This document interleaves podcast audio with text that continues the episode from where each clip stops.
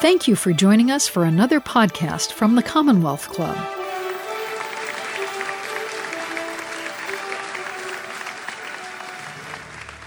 I am Markos Kounalakis. I'm at the Hoover Institution as a visiting fellow, and I'm delighted to be here at the Commonwealth Club to moderate this evening's program on the future of American diplomacy. And joining me on stage uh, are our special guests uh, and the authors and those who've put together this uh, a, a blueprint for a more modern U.S. diplomatic service. And I'll start with to my immediate right, and this is Ambassador Marc uh, Grossman, who served as the Undersecretary of State for Political Affairs, which is the State Department's third ranking official. And uh, Ambassador Grossman retired in 2005 after, two, after 29 years in the U.S. Foreign Service. Um, he, as Assistant Secretary uh, for European Affairs, uh, he helped direct NATO's military campaign in Kosovo and an earlier round of NATO expansion. And Ambassador Grossman was also the U.S. ambassador to Turkey from 1994 through 1997. At the end of the stage is uh, our uh, fabulous retired ambassador, Marcie Ries uh, with more than 35 years of diplomatic experience in Europe, the Caribbean, and the Middle East. She's a three time chief of mission, serving as head of the U.S. mission in Kosovo, U.S. ambassador to Albania, and most recently as U.S. ambassador to Bulgaria. So you can tell there's a lot of firepower on this stage and an awful lot of experience. Um, we're talking about over 60 years together. And so um, they've worked together, and this has been a long process to put together this blueprint for a more modern U.S. diplomatic service. They are now at the stage where they are going to try and implement some of their uh, ideas and uh, and these plans that have been put together through a, a series of collective individuals who also are in uh, have worked in this field. But let's start with why even come up with a blueprint for a more modern U.S. diplomatic service. So, who would like to take that? I feel that. If you allow me, I'll, yes. I'll, start. Markos, first of all, thank you. And before I say anything about the blueprints, let me just thank all of you for coming out this evening to show your interest in diplomacy. I know it's been a tough weather day here, and um, we really appreciate the fact that you would come here. And um, we thank all the people who are watching online as well. And if I could just thank Dan and Carla, uh, they've been wonderful hosts here at the Commonwealth Club this afternoon. Thank you very much for taking us in out of the weather um, and letting us uh, be here this afternoon. So, Markos, this is a, as you said, this is a story um, that Marcie and I have been working on for some time. And the question of why, the issue is sort of what best helps the United States of America represent itself overseas, protect and defend America's interests overseas.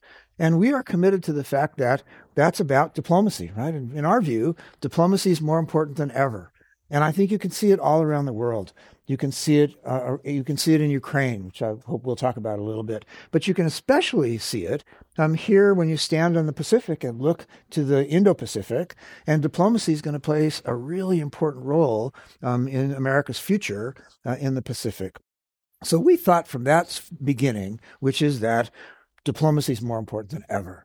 And the second reason why is we came to believe in all of the work that we have done that the American people expect and the American people deserve world class, best diplomacy that they can have. And so one of the things that we wanted to do was to try to just make some recommendations to people about how to move from where we are now to the best and the most well executed diplomacy that we can find ourselves. And so we started working on this. I'll tell you a little bit more about it some years ago. Uh, but we've now come up with these blueprints, uh, and they are special and they're unique. Um, and I'd like to tell you a little bit why that's true as well. But the, the goal of all of this is one sentence is that we want to make operationally significant difference and changes in the way that American diplomats do their work abroad. You can see from everything that we have written that we have nothing but respect and for honor for the people who are doing this work for us every single day around the world. But they need more help and they need more support and they need more education and they need lots of different things. And that's what we were trying to look at um, in these blueprints. When we started this, we sort of laid out several principles, which I think are important to understand as well. And the first principle was transparency. We wanted to be transparent in our work with the State Department with the executive branch, with the Congress, with the currently serving. So people knew exactly what it is that we were trying to do. Second thing is we wanted to be bipartisan. And through all of this effort, as you will see in the blueprints and in everything we've said, everything we've written, we worked with Democrats, with Republicans on Capitol Hill, around the country to try to make sure that this is a bipartisan effort. Third principle is that the State Department needs to change, right? So the title of today's talk is, you know, here's a crisis at the State Department. And that the State Department needs to change. And it needs to change in several different ways in order to be the best diplomacy that it can be um, around the world. And what we had to talk to people about is, is that the State Department needs to earn its way back into the center of foreign policy execution and foreign policy decision making. That this isn't a gift somehow for someone to give the State Department. It's an effort to change the way the department does business. And I will say that there's a lot of good news in all of this. Um, and so many of the recommendations from our first report um, have already been adopted. There's a lot of interest in looking at some of the blueprints that we have. The State Department itself has started to make some down payments. You know the number of people that have been hired. The budgets are increased. There's more diplomacy being done. And so those are all really good things. And then the fourth principle was the one I mentioned previously, is that we had great careers. We enjoyed ourselves. It was an honor to serve the United States of America. And so, what we are doing here is to offer these blueprints to those who are serving today to help them do their jobs in a better way and also offer these blueprints to the people who will serve in the future. So, people who have served, people who are serving, people who will serve. And so we started this originally um, thinking about it in 19 um, in 2019, uh, and we had a fantastic way forward, as you can imagine. And then COVID hit, just like it hit all of you. Uh, and we had to change the way we did business. Um, but thanks to Harvard University, uh, at the end of 2020, we put out a report uh, sponsored by them and the Una Chapman Cox Foundation, which had 10 recommendations to change the way the State Department did business. And we listened carefully to the reaction to those 10 recommendations and we talked to people and we realized that there were four of them that we thought we could take forward. And so in 2021, 2022, we worked with Arizona State University now to produce these blueprints. And the blueprints are unique. And the reason they're unique is, is that each one of the four blueprints comes with all the legislation already drafted that's required to, to, to produce them all the changes in law and regulation that would be required to produce them. In some cases, all the budgets that are required to implement these things. And so, what we've tried to say to people is if you'd like to do these things, here's how to do them. And we think that's different than some of the reports that have come in the past, which is just here's an idea, you know, good luck to you. and so we wanted to do do, do something different um, than that. And so we thought that these 10 have shifted into the four blueprints, and um, and we're now, as Marco said, trying to get them implemented. And so I just wanted to ask Marcie for a minute to talk about the four, um, so that you know what they're all about, uh, and then we're glad to take any questions. Great, thank you for that overview, and it really is terrific. And I just want to stress that the importance of diplomacy is just so key, as you stated. In fact, I work with um, a former Secretary of Defense, right. James Mattis, and and he once testified, he said, if you're not going to invest in diplomacy, you're going to have to buy me a whole lot more ammunition. So, um, with that, let right. me turn uh, for. That's a famous, yes. that's a very famous quote. So, I, we thought that it made sense to begin with the mission and the mandate of, of our diplomats because it is it is the foundational element and also it's it's the seed of our modernization effort so one of the first things we did was to try to define um, pretty precisely what what are the major functions of our diplomats what exactly do they do what is their mission well one is advising the president on foreign policy the policy making process and the other is leading on implementing that policy abroad. And without a well defined mission and mandate that's understood and respected, re- the, the service really can't function. So we started from that point of view.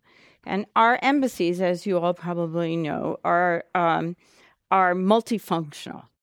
we don't have just the State Department abroad. Even our smallest embassies maybe have two or three departments uh, who work out there and, and work with their counterparts in that country. So we might have, let's say, the FBI or the Drug Enforcement Administration or even the Postal Service. In London, where I served, there were something like 25 agencies. And what we call this altogether is the country team. And uh, the the head of the country team is, of course, the ambassador, and the ambassador gets his his or her instructions from the president, and in it comes in the form actually of a letter. There's a letter from the president of the United States to every single ambassador telling them their what their mission is to be. So one of the thing one of the parts of our program for working on the mission and the mandate was to do a draft of that presidential letter, which you will find in the in the blueprints. So the other thing that we looked at pretty closely was the policy process in Washington and how the State Department participates in that. So in addition to being the actors who carry out the policy, our missions abroad are also the collectors of information about what is going on in the world. And we expect them to be the best possible experts. So we tried to develop a way of, ha- of the State Department participating in the policy process where all of that information which they develop abroad, it becomes um, put to its very best use. So that's the first blueprint. The second has to do with education and training.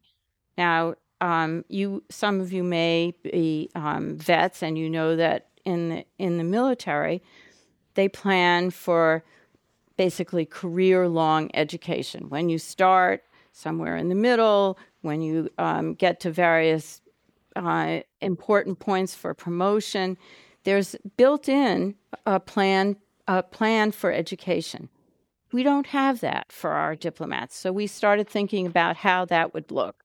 And the idea was to give our Foreign Service officers and our civil servants the means to kind of up their game. We also wanted to give them the opportunity for more, more time for strategic thinking, uh, more for thinking about current, current issues and, and getting more deeply into them, an incentive for doing more language training, we have an absolutely wonderful school where we teach world languages to prepare people for living and working abroad. But we wanted to give people who had the ability and had the interest to to do more. We w- we also looked at um, the idea of of dividing up this training so that at key points in in our in their careers, our diplomats would enter into a higher level of training, and that and the whole piece would be something that would be open to everyone. So it's seen. So the other thing that we had to look at was culture. One of the problems with education and training is that you have to have people seeing it as a benefit. But too often it isn't seen as a benefit. It's seen as a diversion from doing my real work, right? And uh, and for our supervisors, they they are faced with the problem of if if I send this person off to training, then I'm I'm going to have somebody who's going to have to do double work. So the other thing that we looked at was the idea of a training float. Mean what that means is that you have extra positions. So when you're training people they are not they are not leaving behind an empty an empty position. And as Marc mentioned, the um, the State Department has already started making kind of a down payment on that. Uh, we think that it should be sort of a, an eight percent of the, of the um, overall body politic, if you like. And so uh, they've put, they've already started up by about four percent. So there's another four percent to go. Other other So those first two are mission and mandate. Yes. And then the second one you say is the case for more professional education and training. The third is personnel. And um, there, I will say that the idea is to modernize our personnel system in order to give uh, attention to the idea of uh, two career couples and how we can uh, how we can utilize that to everybody's best advantage. Mm-hmm. Also, how we would manage how we would manage adding these extra people and uh, other other ways of modernizing our personnel system. I'm in favor of that, by the way, because I was married to a U.S. ambassador. He didn't let me do anything when I was right. there. So, right. there case, you are. Yes. All right. That makes all three of us actually. Yes. So the last piece uh, is um, the idea of a reserve corps that would be similar to the type of reserves that the military have. And why do we need that? because we need a surge capacity. What we saw, for example, during the pandemic, when we had um, the State Department moving tens of thousands of American citizens back to the United States or at least to safety. And we saw this in Afghanistan. And we see this every time there's a big flood or in Iraq, um, where I actually left my embassy to uh, go work in Iraq because we needed uh, a big team for the, the president's surge at that time. So um, we came up with the idea of a reserve corps. Um, it would be a much, much smaller thing than what the military have, but it would involve um, people who have regular jobs, but who have special skills or special language skills, and who could be called to serve where they're needed in the world, leave their jobs, and um, and and serve representing the United States.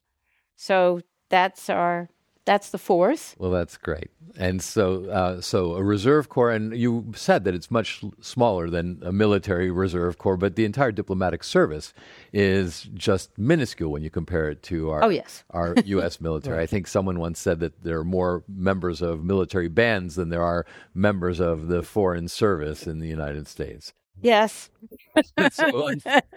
but but I think it's important. Just if I could, just one second, because people here, you pay taxes, right? So your question is, all this, what's it going to cost, right? So if you think about these four items, there are two big budget questions. Mm-hmm. Budget question number one is moving to the eight percent for the training complement. And that number is today's foreign service about 13,000 people altogether and another 10,000 people in the civil service. So if you take 8% and 4% is already done, we recommended 250 new positions per year, foreign service and civil service, for four years, right? And the total for that's about $212 million. On the Diplomatic Reserve Corps, very similar. Our idea is to have a thousand people in this reserve corps to bring them in at 250 a year and that once this thing is going, it costs about $40 million a year to keep going. Mm-hmm. And so those are the numbers that are involved. Those are the two biggest budget expenditures in the blueprints. Right. So, and in the, since a lot of this question and this blueprint that you're looking at is personnel oriented, and I know the answer to this because I've read through some of this, but but could you address the questions of diversity and equity and inclusion and how, in many ways, you know, the State Department in the past has not been reflective of our uh, of our population and, and its demographics. Right. Uh, so, how are you looking to maybe um, move in that direction? Right. Well, um, the first is in recruitment. So, uh, one of our ideas was that we needed to look at recruitment so that we had, right now, there's a really a modest program, and general people come to us uh, rather than reaching out. Uh, we do have people on on uh, campuses, but not maybe 20, 25 or so, I would say. So we don't really have a, a, a recruitment strategy that's that's pretty that encompasses the whole country. So that would be one way of get of getting geographic diversity was bringing more information to the American people and interesting more people in this profession. Another another way of doing it is is um, having an actual program, a diversity and inclu- a program for diversity and inclusion, and and we now have an ambassador who uh, runs such a program. Uh, she was appointed some early in the new administration. Yeah, early in the new administration, and uh, what we're uh, looking at is um, both rewarding rewarding people for uh, managing their offices, their recruitment, their placement of people, their promotion of people in the proper, uh, diverse, and inclusive fashion uh, so that it becomes a part, it becomes sort of baked into our culture and to into everything that we mm-hmm. do. I'd say, Markos, also, just to go back to your first point, yeah. it, it, needs to be said that there's a huge amount of work left to do at the State Department. So a lot of things have been done, but the numbers are really tough, right? And in some cases, the numbers are the same as they were 20 years ago in some cases. And so this has to be done, number one. Number two is that in the first report, um, one of the 10 recommendations was that there had to be a relentless focus, and that was the word we used uh, on diversity. And as Marcie said, one of the recommendations was that they appoint a chief diversity officer, and that's now been done. Congratulations. And you can also see in the introduction that we put into this that that diversity and, and its ge- geographic thought, all the ways to think about diversity, equity, and inclusion are kind of run through all four uh, of these blueprints. It's a really important subtext to the whole report. Yeah, and I think it's important. I mean, obviously, the president has made it an important part of his overall policies, uh, and so it's great that you're infusing this. Uh, in this particular field, with with that uh, thinking as well, you know, um, when you talk about personnel and you talk about budgets, even though those numbers, by rel- in relative terms, for, by congressional standards, are really rounding errors, nonetheless, um, the diplomatic service, the foreign service, doesn't seem to have natural constituencies in every congressional district. When you think about um, the defense industry, they have done a very good job of distributing their constituencies around the country and in almost every congressional district. Right. So, how do you? I mean, maybe let me ask it this way: Do you see the e- emergence of a constituency that is interested in these types of changes and plans whether they're important for increasing budgets or just to sort of implement the sort of cultural, uh, thought, the, even the non-budget items. Yeah, I think so far I have to say that one of the things we've found is a very uh, positive response, uh, both in the public, and I hope you'll have one as well, and also on Capitol Hill. People are really interested in talking to us about these things. Um, and second thing I would say is, if you look back over the last few years, let's give the Congress some credit.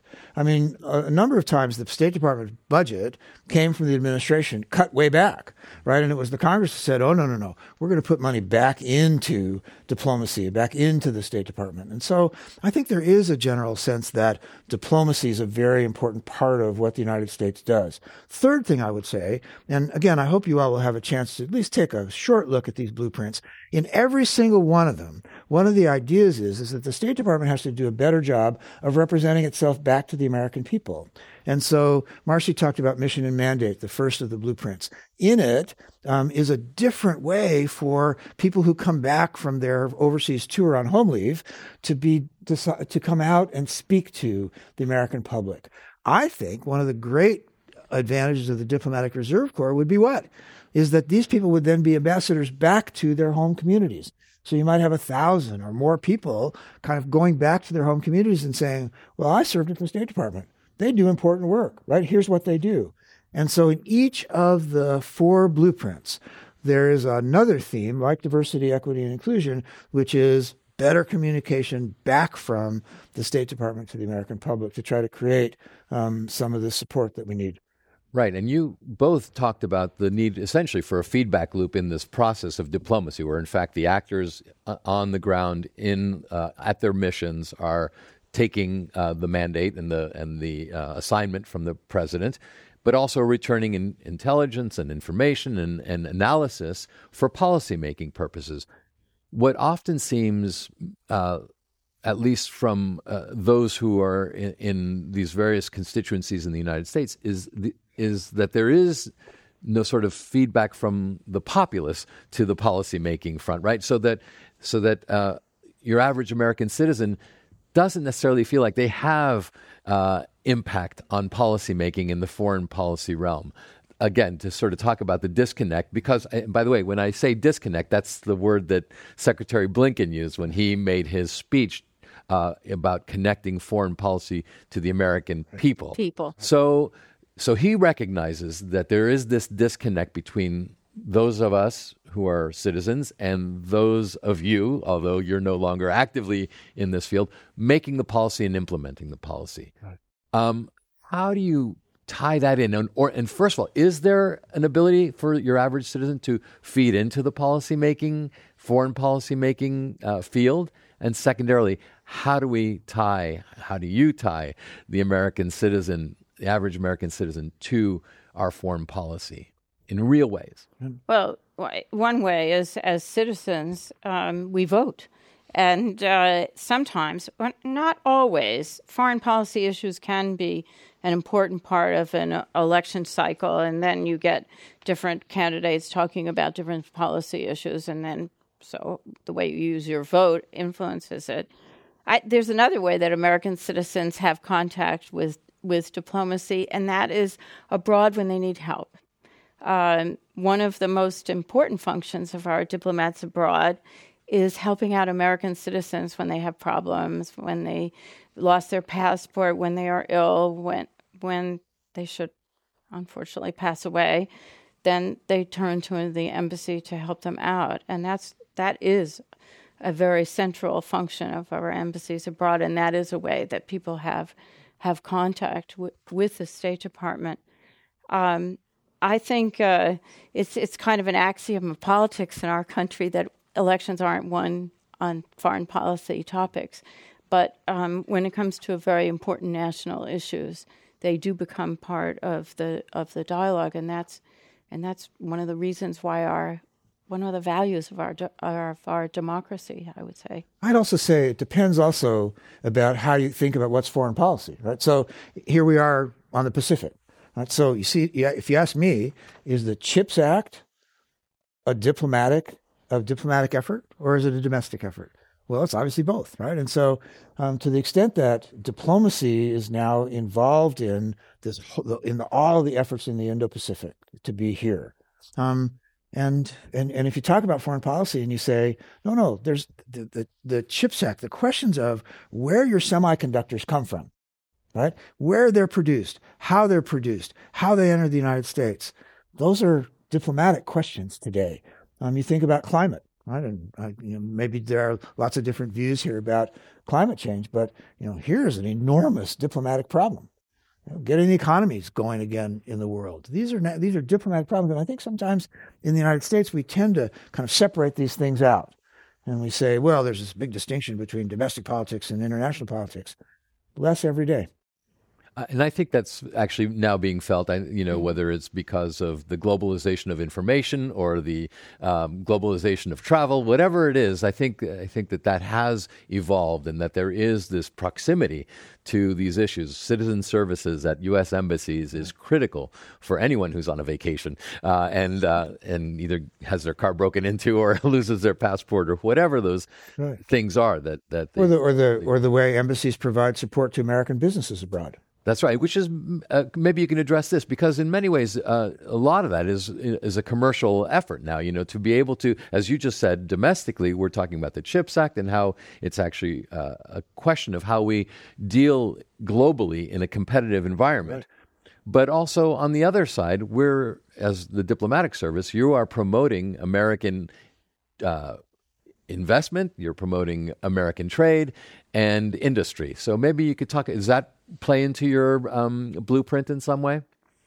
Uh, yes, it does. Um, certainly in the education part, um, where we give a lot of thought to how we train people to assist American business uh, in both exporting from the United States and uh, and investing abroad.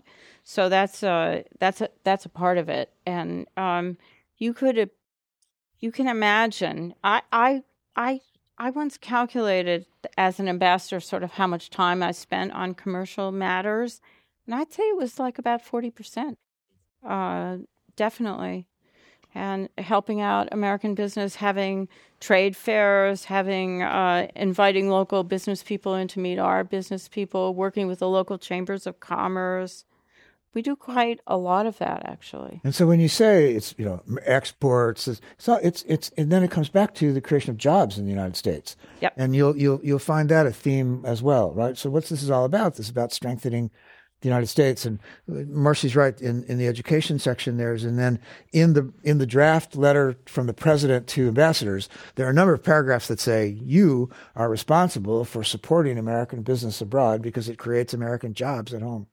And I think that really is one of the main ways of tying American right. uh, citizens' understanding is if there sure. are jobs. Because all too often, I think if we think back historically, when we think about globalization and our engagement internationally, it has meant that it's been a jobs suck. Right. That in fact we've been losing jobs in the international field. And I think that if you are in fact saying we have to raise the consciousness and change the reality of this uh, of this commercial relationship that has existed and that has been in many ways a drain for the United States and to the benefit of let's just say the People's Republic of China.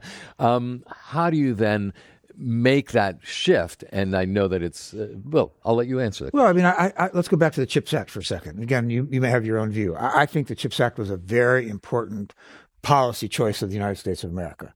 So if you think about that, so if you look at the State Department today, probably the number of people who are experts in semiconductors is probably pretty small. But one of the reasons we'd like to have a diplomatic reserve corps would be that let's say that you wanted to bring people into the State Department for a short period of time who really knew about this subject and could negotiate about it um, and help the transition to build up the United States capacities to do these things. You'd have the capacity to do it.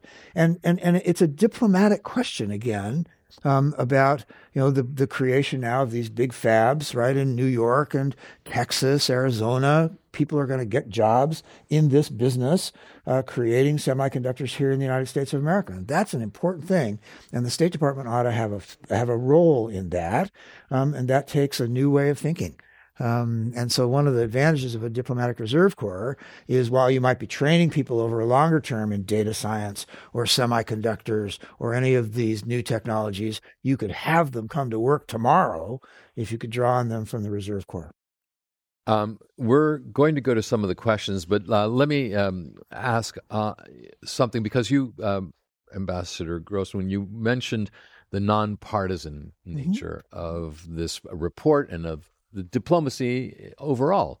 Um, this, what we I think all experienced uh, during um, the administration between 2016 and 2020 was that there was a real shift in the orientation of policy, and that and that some of the uh, changes um, were not consistent with previous policies, whether they be with NATO, where you both are very familiar, or other policies. But but when we think back now, with some hindsight, to the Trump administration, how did any of the uh, during that period, w- what types of things may have helped or hindered movements towards reform of the types you're talking about? Well, there's a really specific one, um, which was early in the Trump administration. Um, they stopped hiring people for the Foreign Service. They said, well, we're not going to have any, no new Foreign Service officers. Um, and Secretary Pompeo, when he came to office, was one of the first things he changed. He said, "No, we're actually going to hire foreign service officers again." And so that that that that that had a big impact um, because you, as you can you can imagine, if the United States military said, "Well, we're not going to take anybody any new for a couple of years," um, it doesn't work that way. And so similarly with us. So I, I think that was a, a, both kind of both things happened simultaneously in that in, in the administration. You know, and to go back to Marcie's point, very important. You know, you talk about that administration making changes, Markos. Well, elections matter, right? And so um, there you have it, right? He was the pre- President Trump was the president of the United States, and he pursued certain policies, and you know, some of them have have kept on to the Biden administration. Some of them have changed, but elections matter. Oh, and uh, of course, um, part of the function of the of the Foreign Service is is to carry out the policy, which is made by the President of the United States, and that that's the whole function of the presidential letter. This this is what I want you to do in that country. So um, it's just a, it's kind of a natural thing that when when the when the uh, party changes or the president changes, then we change with it. Do you find that it's hard for other countries to understand sometimes um, when we do make really big changes? Uh, I understand it. We understand it because we're voters. We we change our parties. We change our presidents. But when you're trying to I, I, imagine the big part of diplomacy is consistency of policies and commitments made, and and it actually reflects some of the questions that I've mm. gotten here. Um, you know, how do you, as a diplomat on the ground or as an undersecretary, deal both with implementing that and reassuring those allies and friends that we've had about the consistency of the United States, the this the fact that we'll stick with them is it's probably a challenge. It is a challenge, yes. Well, I um I would say actually I'm glad you asked this question because um, I think too often people think diplomacy is something that anybody can do, but it isn't. It's um, it's something that you have to learn and you have to practice and you have to improve over a period of time. And a really good diplomat has a lot of experience and and and believe me, other countries spend a lot of time training their diplomats and giving them experience. Uh, sometimes they focus on a single region of the world and make them uh, real experts. So, um, the, what what we are asked to do is explain our policies in a way which is persuasive. At, at its most fundamental, diplomacy is the art of persuasion. So if our country has changed its policy on X, then my job as a diplomat is to explain to the foreign government why this is the most logical thing in the world, and beside that, it's in their interest. Mm-hmm. Wow. Right. You are good. Yes. yeah.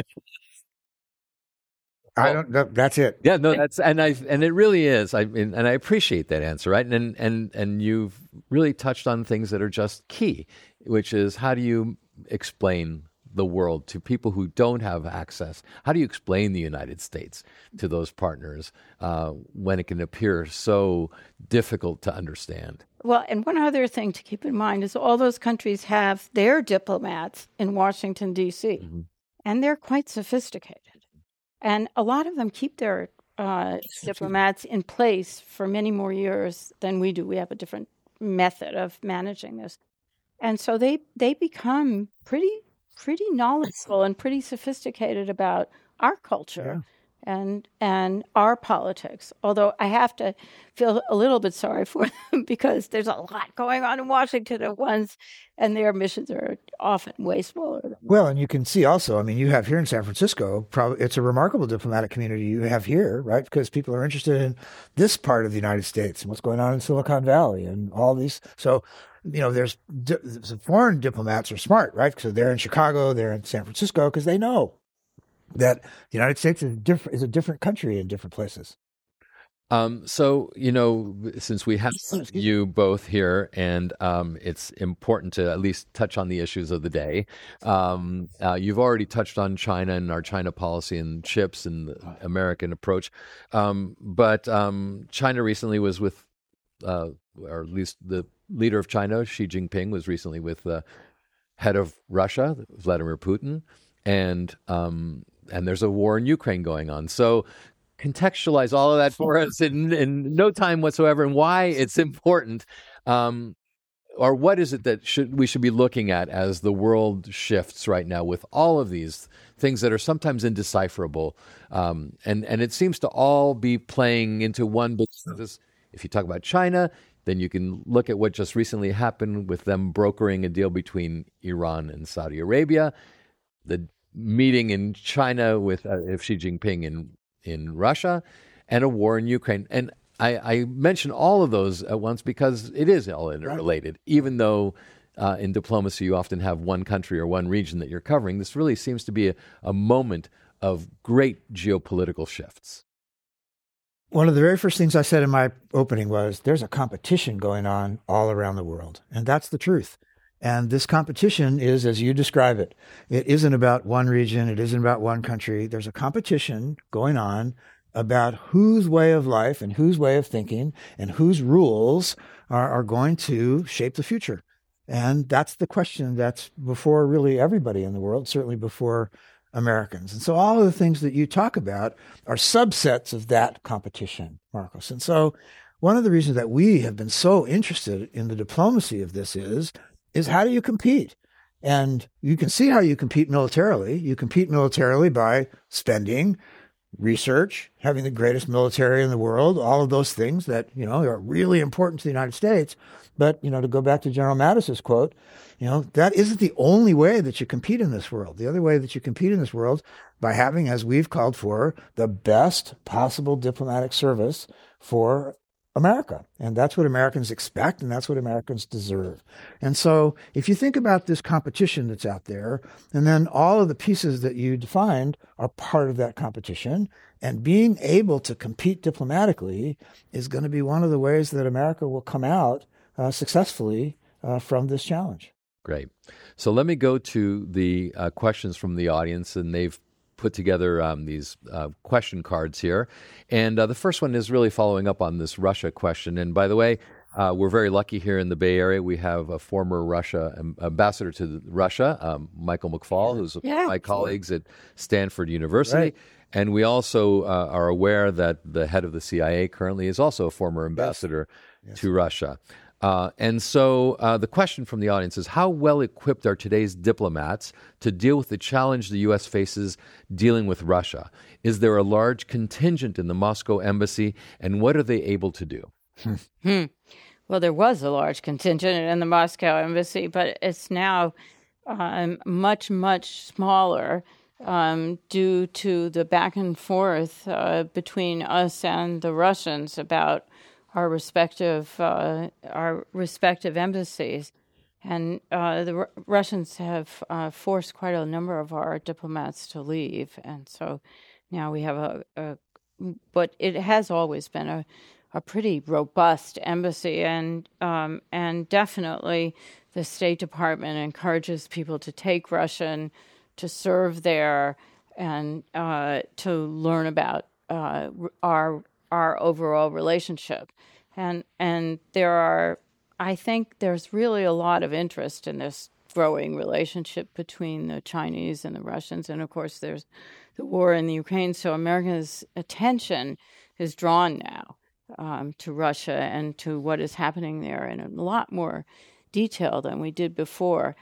Uh, but um, I think this is such an evolving uh, situation it's really um, it, it it's uh, it's a good thing that we have we have a pretty big cadre of people who are who are pretty well versed in this in this part of the world. And I think it's important just to follow on what Marcie said that you keep that cadre um, you keep these people kind of focused on these questions because you don't know what will happen, right? But at some stage or another, you have to figure out how to live with Russia, and live with China. And so you can't just wake up one morning and say, oh, we're going to change our policy. And then, as we talked about before, you don't have any way to implement it.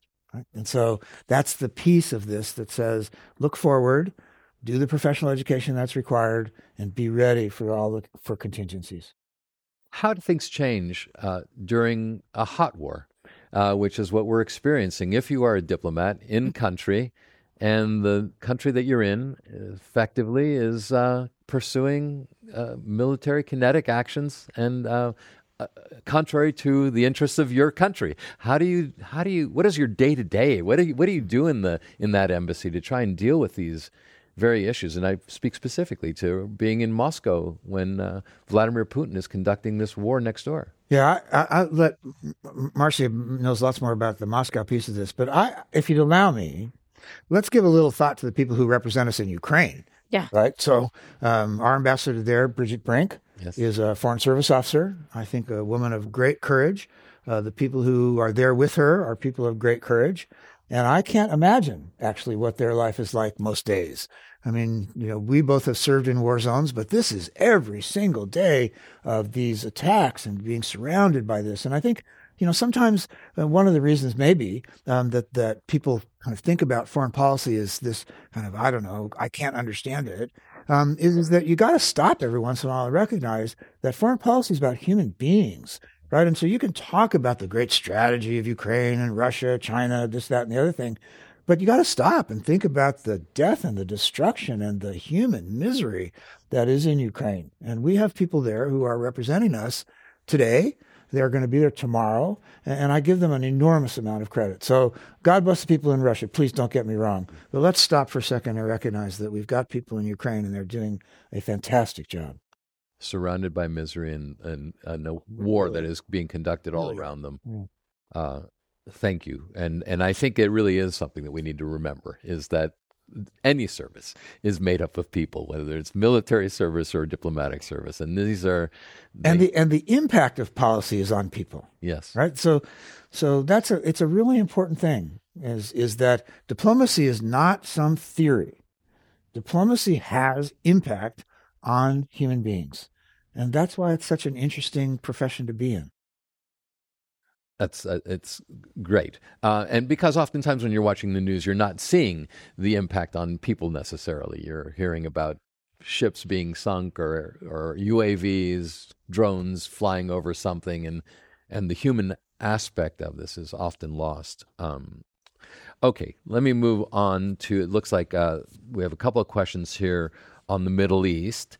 Um, so um, Iran is the question, and and it'll be it's a, a it, the question is Iran is currently experiencing a revolution. Maybe that's not the case, but in another case, because of the death of a woman, uh, what is the USA position of support uh, or not to get involved? And, and the question here is about a woman who removed her hijab and was uh, taken in and and um, beaten and then left uh, dead. And there have been a number of demonstrations in the street of women also taking off their hijab, but also having allies in men, and that this is not just in Tehran, but around the country. Right. So, how is the U.S. approaching this uh, internal problem in the um, Islamic Republic?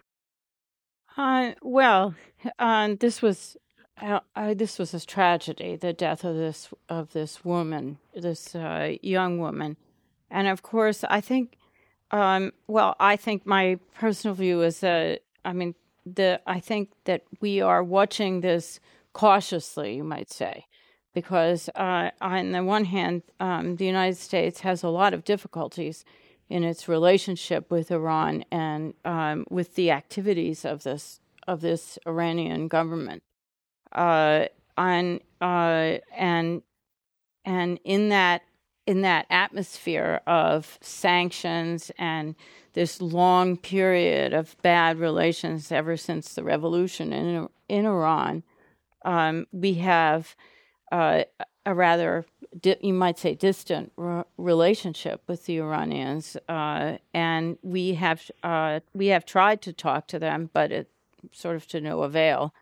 And um, I think this um, this particular this incident and the um, and the activities of the Iranian people in, in opposing their government is something that I think we're watching with interest and we're talking about. But you really, this is really something for the Iranian people, and we have to see, you know, where they're going, where they're going to take this. It's a, you know, this is a, this is a, a big national a big important moment for them nationally. Um, we'll have to see where this goes. And you know, there's also the matter of the um, of the nuclear agreement, which we reached, but then the next president took us out of, and where the current administration has said, okay, well, we're going to ne- we're going to negotiate an even better agreement. So um, we're sort of we're we're sort of there um, with this uh, with this pending, but the issue, the question of um, the Iranians becoming a nuclear weapons state is um, is a, is a very frightening thought. So we really um, that's that's a really important issue that needs to that continues to to take a lot of attention. So there are some things there are relationships between countries can be quite complicated where you can have a lot of hostility, but you're going to still try and work on the diplomatic track to achieve something that's very important to you. And and in diplomacy, you're looking for leverage to be able to also not just to explain to another nation who we are and, and what we would like to see, uh, directions that we would like to see them uh, heading, but you also are looking for points of leverage where you can actually help move them right. in those directions. Mm-hmm. Uh, effectively there is no leverage other than the sanctioning uh, regime that we currently have on Iran and whatever it is we can't see uh, that is uh, that is perhaps acting on this. But but it's tough for American diplomacy to have an impact on Iranian domestic politics. Well, it's also very hard, of course, here domestically, right? So I think Marcie's exactly right. The administra- this administration came saying, well, we're going to try to negotiate a better nuclear deal. Right? But, uh, you know, from my perspective anyway, in terms of leverage, the Iranians have made this impossible. Yeah. Right? They've made it impossible to have this conversation now. And some, some more things are going to have to change, I think, on their side to get this going again. So the next question also uh, deals uh, with that region, but also brings in China. And the question is how can U.S. diplomacy counter and partner with states brokering peace? Specifically, looking at China facilitating a deal between Iran and Saudi Arabia earlier this month. So, for me, I mean, you may disagree. Um, I, I, as I said, there's this competition going on worldwide. In this specific case, you know, the fact that the. Chinese were able to broker a, a deal between, you know, Iran and Saudi Arabia, that's good, right? I, I, I, I wouldn't undo it, right? Because they did it. Um, the question is what message it sends to the United States of America. And so uh, I, I, think if the Chinese can do this, it's good for the United States that Saudi Arabia and Iran are not kind of at daggers drawn with each other. Um, but we, t- we should take the lesson from it that we can do more things than one thing at a time.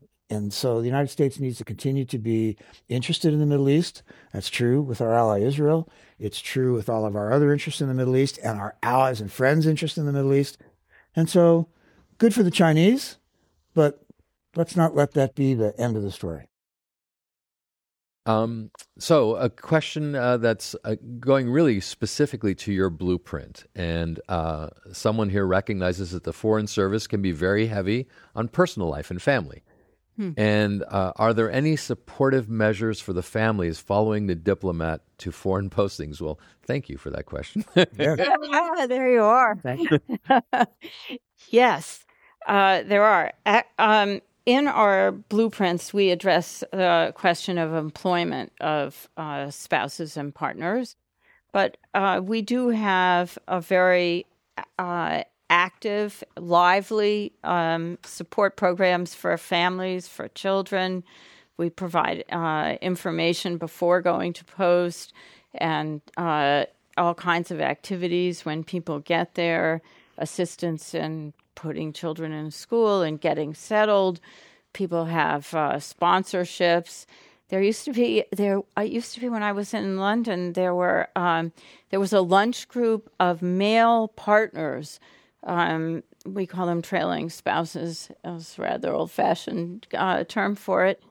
Uh, but there is, um, and and actually, um, it can be the envy of um, of bi- the business community because we we do provide a lot for our diplomats in the way of support for the families and and uh, and activities around holidays and so on, and and particularly in our harder posts. Mm-hmm. Yeah. So, but yes, in the in the personnel one, as Marcie said, there's a there's a lot of focus on kind of employment, uh, retention, uh, making it easier and better for families to help represent the United States abroad. And also in the mission and mandate one, we were talking before about uh, this idea to have more diplomats go out into the American public and speak. One of the things we put in the mission and mandate uh, was to provide money so that spouses and children could go with them because they play an enormously important role in representing the United States. And so if they were at an event like this, I think it'd be really interesting for you to hear what their life is like and how they represent the United States. And so there's a small amount of money in that blueprint so that whole families could come and participate in, in, in, in events like this. Great. The, the flip side and the hard thing is we have a lot of people who are serving without their family. Yeah. Right. And um, this has eased a little bit now that we don't have conflicts in Afghanistan and Iraq where we're people who are unaccompanied. And um, we provide support for those people um, whose families are not with them, all kinds of things. But still, that's that's difficult. Yeah. Difficult service. Um, so this one also speaks to personnel and, and people who are uh, at post. And um, the question is how do you diplomatically handle issues when the country you are in knows um, that uh, those who are there do not approve of their culture, such as uh, educating women, where so someone who's at post in a nation where, in fact, the woman is is not uh, allowed to have an education. Well, among other things, we write a human rights report on every country in the world. Actually, we write one on the United States too, and uh, those reports are published, and they don't usually mince words.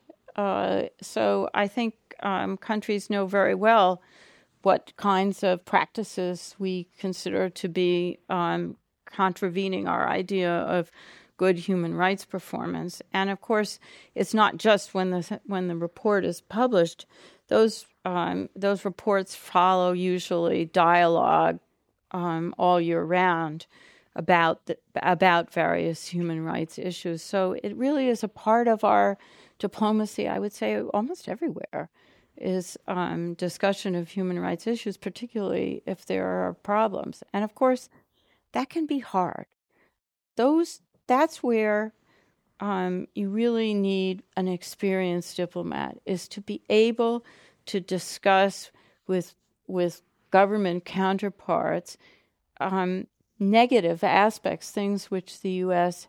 Um, has problems with, those are those are hard discussions and and handling those properly is really is really the realm of that's where we get to really serious diplomacy and those issues carry on. I mean there are nations that have human rights challenges of course. Um, for those of us in san francisco we think about lgbtq uh, issues and many in many countries those are reversing those those policies. Um, and so, um, being able to both do it, I think you're suggesting the blueprint, which is raise our education level and our opportunities within our diplomatic service, but also have those experienced diplomats on the ground who can broach these topics and do so diplomatically and not blow up a relationship with a nation, uh, I think is is really important. Well, I think if if Americans, if the American public expects to have the best possible diplomatic corps and the best possible diplomatic representation of the United States, they also expect that part of that representation be of our values. And I think that's important. Um, I'm going to ask one more question here. No, I've got two questions before I. Uh, so, since we are in California, um, could you talk a little bit about uh, the Pacific orientation of our foreign policy and the transatlantic orientation of our policy and how how to bridge those since we we actually are on we can see the Pacific Ocean. Right. yeah. Right. Well, there's no doubt that um, right now there's a lot of emphasis on the Pacific um, on the Pacific aspects of our of our policy, and here's you know uh, here's where the this is where today is there's really a lot of emphasis on diplomacy because alliances, the care and feeding of alliances, is very much a part of the diplomatic realm. And uh, and here in the Pacific, that's one of the things that we're very actively doing now, is working with our allies and friends uh, in uh, in the Pacific Basin. So so that's a that's a really important part of our diplomatic activity. So there's this AUKUS arrangement, and uh, there's the Quad, and uh, quite a lot of new activity going right now. So it's um it's actually a heavy diplomatic season, I would say. Well, in November we are expecting the APEC summer uh-huh. summit to mm-hmm. come here to San Francisco.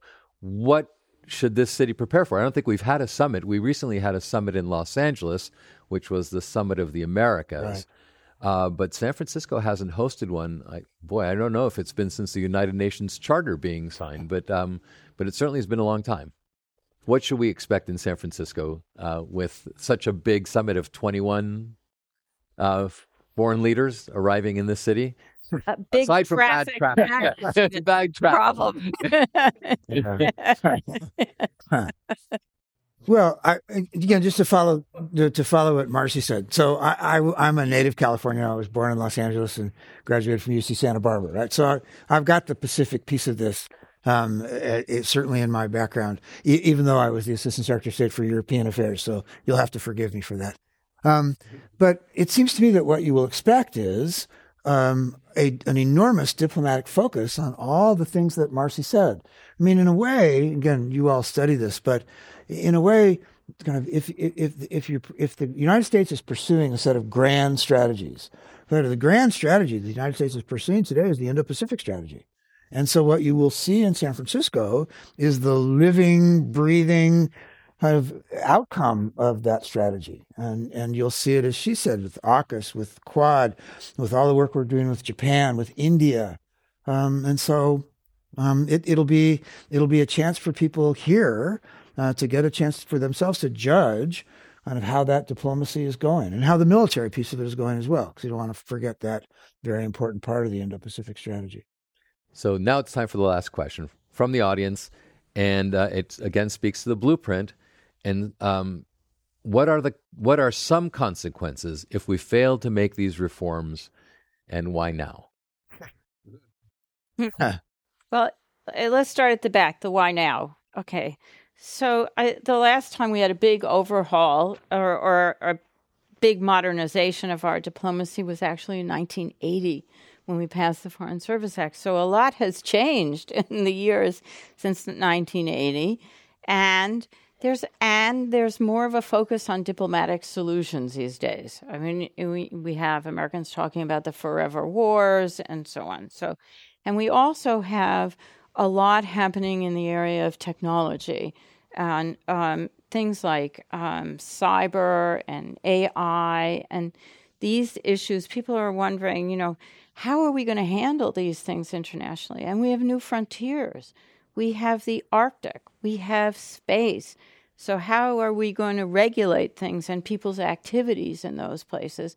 And all of these fall, all of these things fall in the diplomatic realm. So, that's the answer to the why now piece of it. I'd say the consequence of not doing these things is, is that we don't compete at the level that we'd like to compete. I mean, if you don't do any of these things, great people will still be American diplomats. Our diplomacy will be very good and, and, and courageous and, and, and, and, and, and well executed.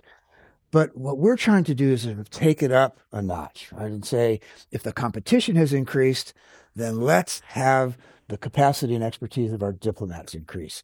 And I would bet, right, if you took a vote among our diplomats today, that's where they'd like to be as well.